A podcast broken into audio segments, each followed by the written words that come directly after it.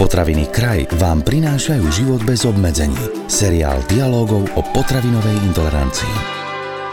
Potravinová intolerancia je problém, ktorý sa týka čoraz širšej skupiny Slovákov. Aj keď nejde o priame ohrozenie života, dokáže nám poriadne skomplikovať život.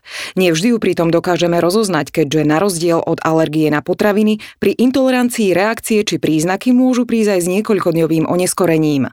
O tom, čo je potravinová intolerancia a ako s ňou žiť, sa dnes budeme rozprávať s doktorom Vladislavom Abafim zo súkromného zdravotníckeho zariadenia Hippokrates, ktoré je odborným garantom projektu Život bez obmedzení. Spustila ho sieť domácich potravín Kraj, ktorej ambíciou je byť partnerom ľudí s potravinovými intoleranciami. Skúsme si na úvod povedať, čo ľudia vedia o svojom zažívacom systéme, s ktorými informáciami disponujú a kde sú ich najväčšie medzery, keď sa stretnú možno už s prvotnými problémami zdravotnými.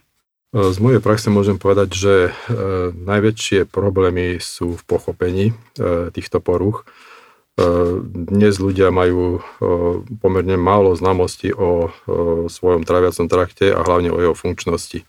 Je potrebné si na úvod uvedomiť, že tráviaca trubica to je prvotný orgán, ktorý v podstate mali už tie prvotné nejaké bunky, ktoré museli mať výživu a musí mať reprodukciu.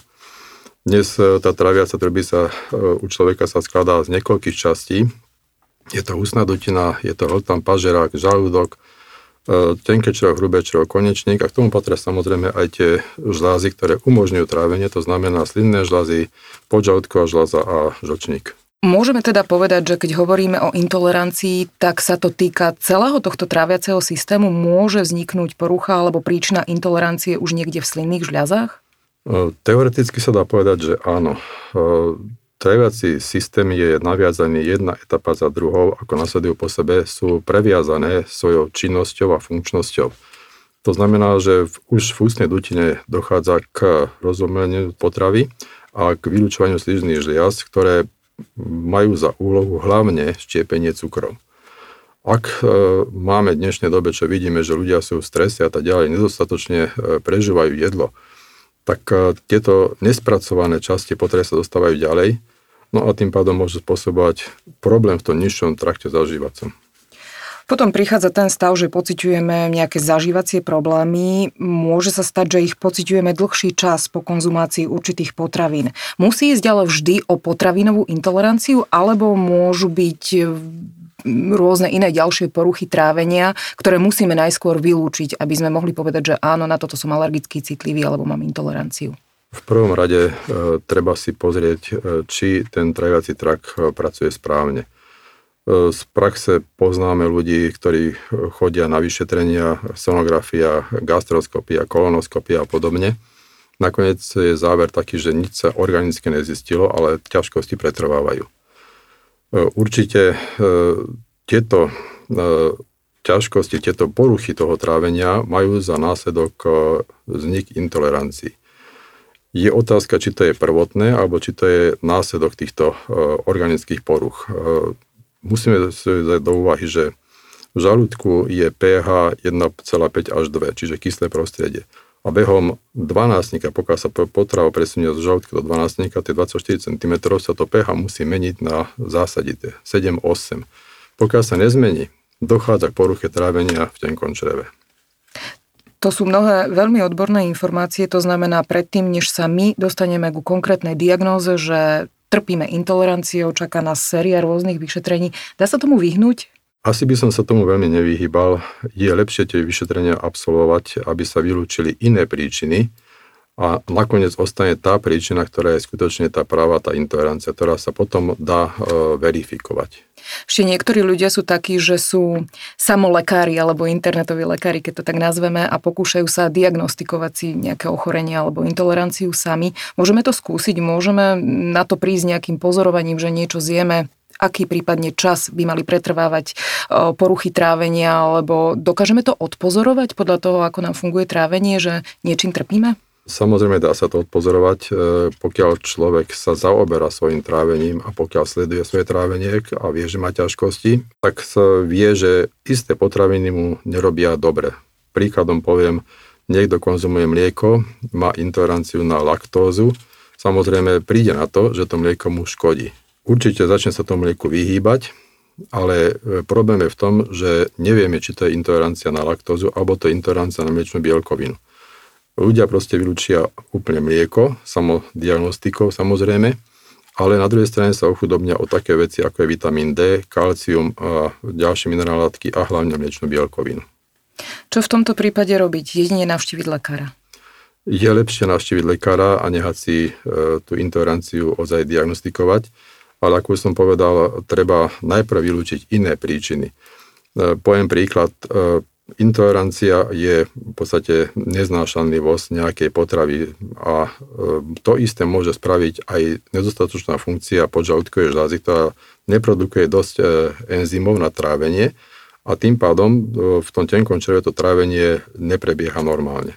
A môže to imitovať intolerancia, ale nie je to intolerancia. Preto hovoríme, že treba tieto choroby, ktoré sú bežné choroby, najprv vylúčiť. Väčšine ľudí, keď sa povie, že majú ísť na gastrofibroskopiu alebo ľudovo povedané na hadičku, tak sa doslova zježia chlpy a preferovali by spôsob dať sa vyšetriť radšej formou krvných testov. Dokážu krvné testy verne alebo hodnoverne dostatočne dobre odhaliť príčinu tých tráviacich problémov alebo diagnostikovať intoleranciu? Dnes sa krvné testy používajú bežne na diagnostiku intolerancií.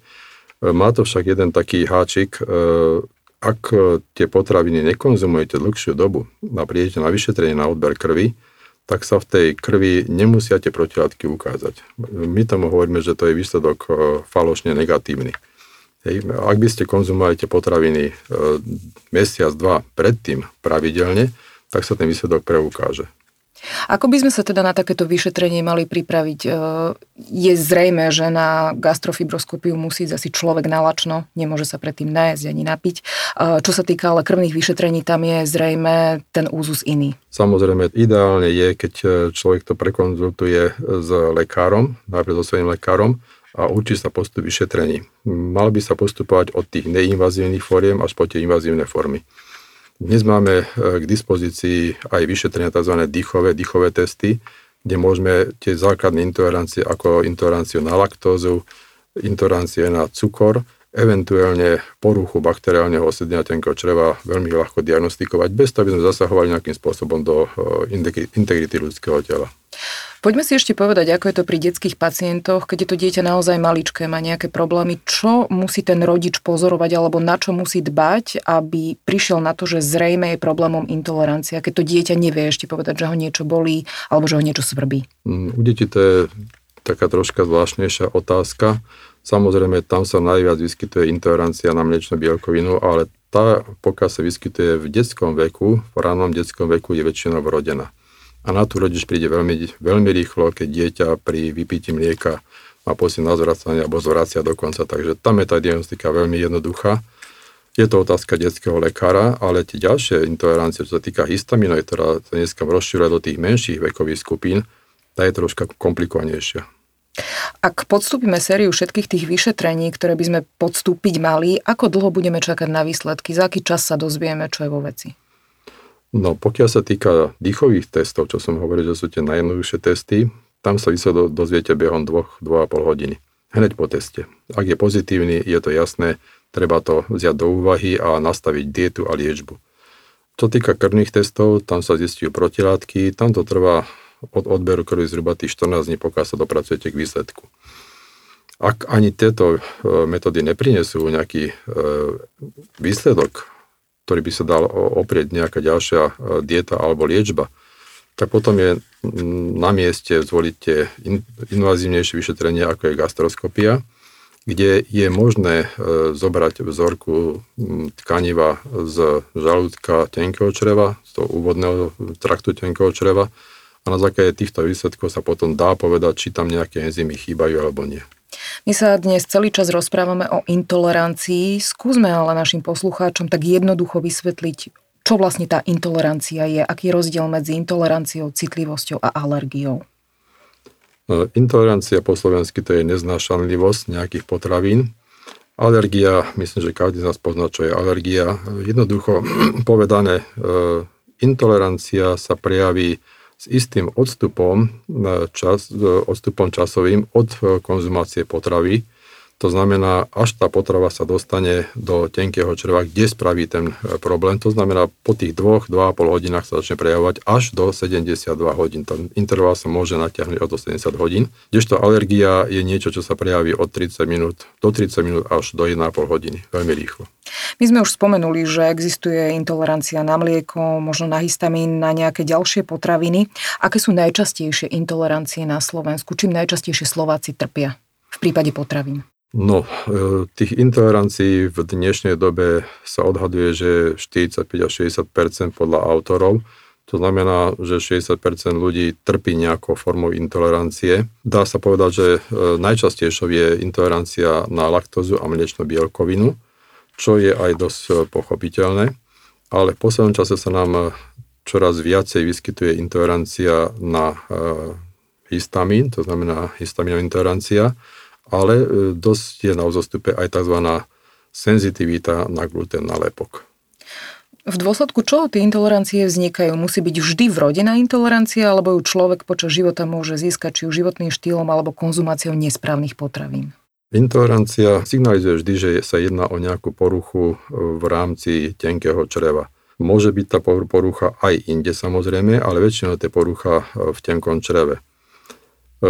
Treba si uvedomiť, že v tenkom čreve máme nespočetné množstvo baktérií. Keď by sme to zobrali, tak na jednu našu bunku vlastnú je desať buď mikrobov, vírov, kvasniek a podobne v tenkom čreve, čiže desaťnásobne viac. Ten mikrobióm, ako my hovoríme tým, tomu osídleniu tenkého čreva, má zhruba jeden a pol až dva kilogramy váhy. Keď si predstavíte, že koľko váži jeden mikrob, tak je to obrovská záťaž.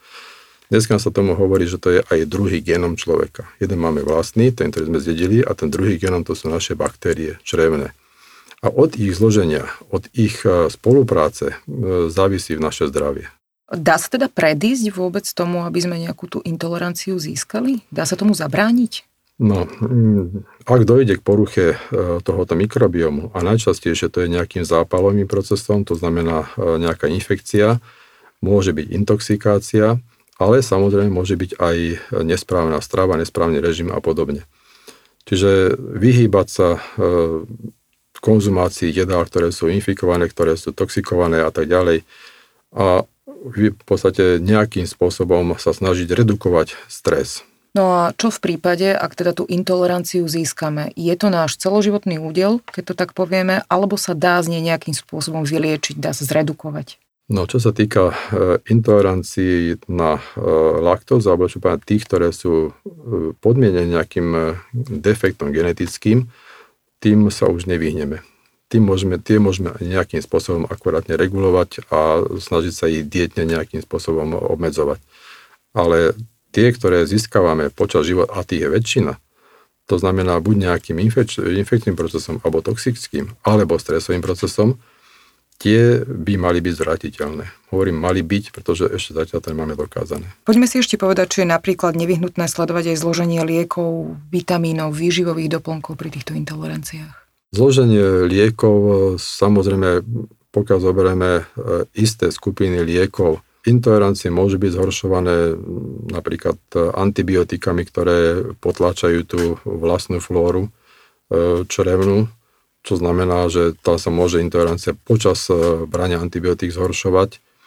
Ale tie ďalšie intolerancie nie sú nejak ovplyvnené liekmi a vitamínmi. Skôr naopak by som povedal, že tie vitamíny môžu byť v istom prípade prospešné. Rozprávali sme sa s doktorom Vladislavom Abafim zo súkromného zdravotníckeho centra Hippokrates. Máme pre vás pripravené aj ďalšie zaujímavé informácie, tak si nás vypočujte aj na budúce. Tento podcast vám priniesli Potraviny kraj. Domov všetkých chutí.